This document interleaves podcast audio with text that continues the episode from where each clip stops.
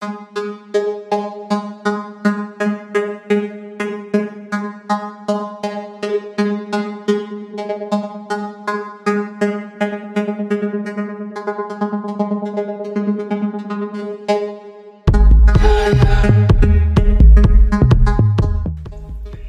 σας, είμαι ο Μάρκος Μερτνάκης, Digital Media Strategist και είμαι εδώ σε αυτό το βίντεο γιατί άλλο ένα μάθημα μόλις ξεκίνησε. Σε αυτό το μάθημα θα μιλήσουμε για τις ε, αυξήσεις πωλήσεων που σημειώνονται από online αγορές. Έχει ευνοήσει φυσικά ε, ε, η εποχή COVID, αλλά ακόμα και πριν από αυτό υπήρξε τρομερή αύξηση πωλήσεων σε online καταστήματα.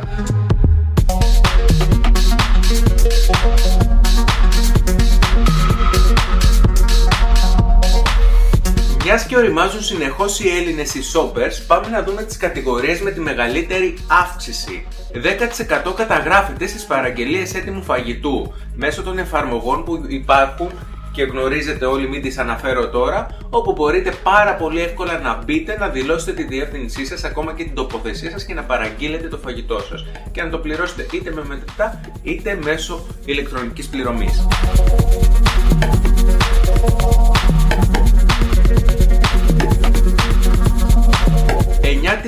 9% στην πληρωμή λογαριασμών. Πλέον έχουν κλείσει όλες ε, οι επιχειρήσεις, όλες οι δημόσιες εταιρείες μπαίνουμε συνεχώς στη διαδικασία και μας αναγκάζουν να πληρώνουμε online. Και αυτό έχει βοηθήσει πάρα πολύ κόσμο ο οποίος δεν είχε την πρόθεση να ασχοληθεί με αυτό, να ασχοληθεί και να μάθει να κάνει τις πληρωμές του.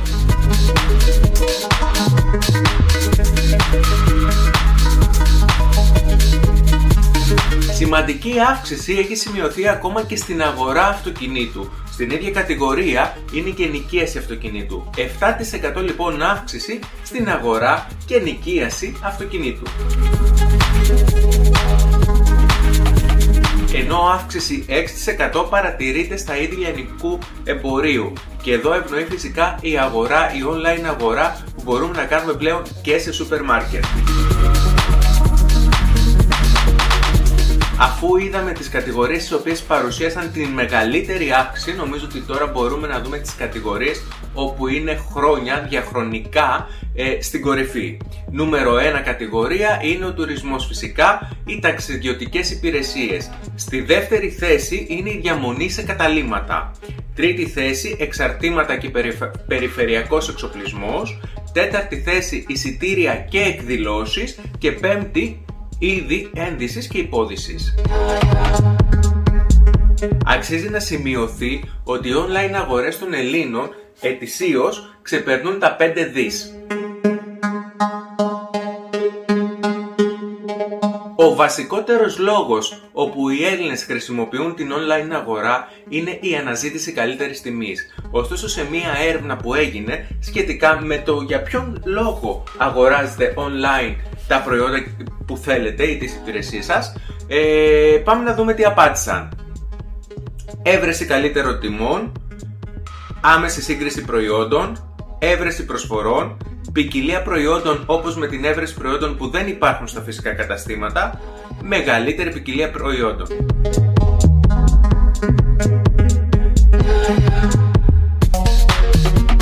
Ο τρόπος πληρωμής που επιλέγουν συνεχίζει να είναι η αντικαταβολή.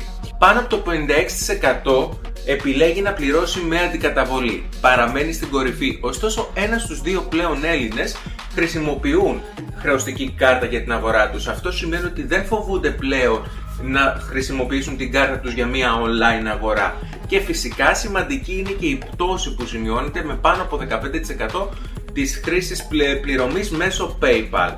Αυτό επίσης επιβεβαιώνει ότι οι χρήστες πλέον δεν φοβούνται να χρησιμοποιήσουν την κάρτα τους ελεύθερα, γιατί μέχρι πριν το PayPal τους προστάτευε ως προς τη χρήση κάρτας.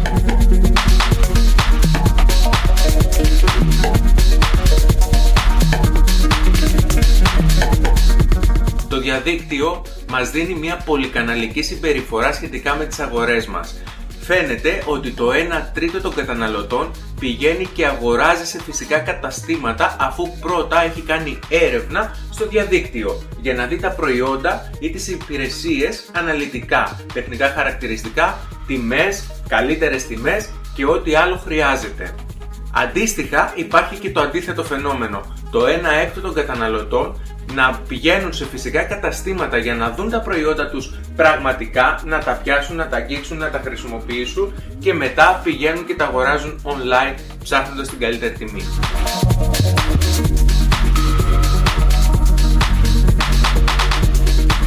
Πάμε να δούμε τώρα ποιον τρόπο επιλέγουν έτσι ώστε οι χρήστες να έχουν πρόσβαση στο διαδίκτυο.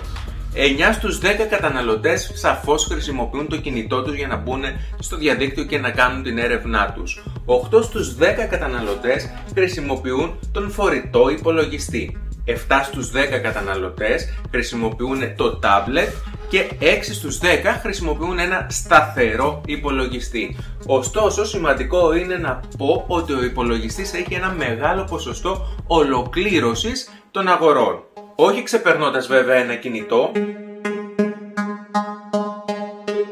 Σε αυτό το σημείο θα ήταν πάρα πολύ καλό να τονίσουμε ποια είναι η χρήση του κινητού στην καθημερινότητα των χρηστών, όλων αυτών που κυκλοφορούν εκεί έξω και είναι υποψήφοι πελάτες μας.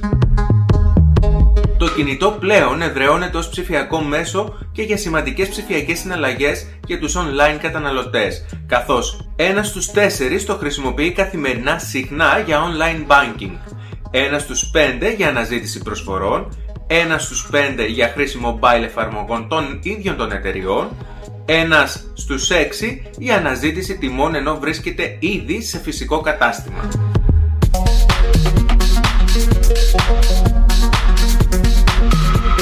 Πάρα πολύ σημαντικό για να διατηρήσουμε τους χρήστες στο ηλεκτρονικό μας κατάστημα είναι η χρήση επιβράβευσης.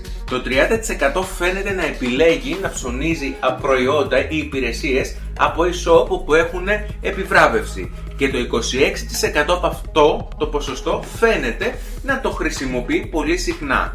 Δηλαδή, αγοράζω κάτι, μαζί με το προϊόν που στέλνω, στέλνω και ένα κουπόνι. Έχω περισσότερες πιθανότητες ο ίδιος ο πελάτης μου να ξαναψωνίσει χρησιμοποιώντας αυτό το κουπόνι. Παρόλα αυτά, αυτοί οι online καταναλωτές είναι αρκετά επιφυλακτικοί. 4 στους 10 θεωρούν ότι δεν τους προσδίδουν μεγάλη αξία.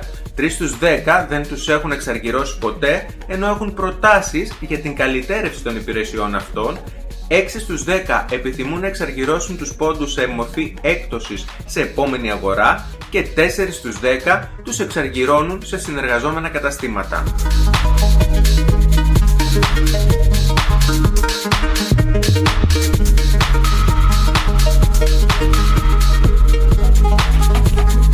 Αν μιλήσουμε λίγο για εξαγωγές, θέλετε να δούμε τι είναι αυτό που αναζητούν οι διασυνοριακοί πλέον καταναλωτές; Πάμε να δούμε κάποια στοιχεία από μια έρευνα που έγινε από την PayPal και την Ipsos. Αυτό που φαίνεται να αναζητούν οι διασυνοριακοί shoppers είναι 1. Η καλύτερη τιμή φυσικά. 2. Προϊόντα τα οποία είναι μη διαθέσιμα στη χώρα τους. 3. Προϊόντα τα οποία είναι δισεύρετα στη χώρα τους. 4. Δωρεάν μεταφορικά. 5. Ένα ασφαλή τρόπο πληρωμής.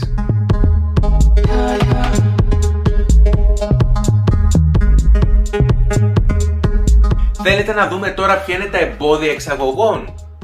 Σύμφωνα πάντα με ερωτηματολόγιο που έγινε από την PayPal και την Ipsos, τα εμπόδια φαίνεται να έχουν ως εξής. Νούμερο 1. Έξοδα αποστολής. Ανησυχούν για το πόσο είναι τα έξοδα αποστολής τα οποία θα πρέπει να πληρώσουν. Δεύτερον, ο χρόνος παράδοσης. Αν θα φτάσει στο, στις ημερομηνίες τις οποίες αναμένεται να φτάσει ή αν θα φτάσει άμεσα. Τρίτον, αν θα φτάσει ποτέ. Υπάρχει και το ενδεχόμενο να μην φτάσει ποτέ όταν μιλάμε για εξαγωγή. Έτσι για αγορά ενός προϊόντος από μία χώρα ξένη από αυτή που ζει ο e Και φυσικά να μην αντιστοιχεί το προϊόν στην περιγραφή την οποία περιμένει ε, που έχει διαβάσει ο χρήστης στην ιστοσελίδα μας.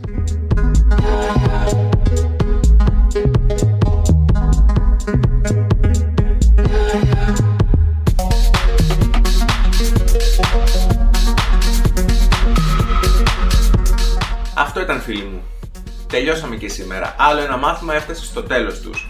Μπορείτε να απολαύσετε το καφεδάκι σας, την παρέα σας, το φαγάκι σας μέχρι το επόμενο μάθημα. κάντε εγγραφή και σίγουρα πατήστε και ειδοποιήσεις για να σας χτυπήσει το επόμενο μάθημα. Θα είναι λογικά την επόμενη εβδομάδα. Εύχομαι να είναι την επόμενη εβδομάδα. Μέχρι τότε τα λέμε. Σας χαιρετώ.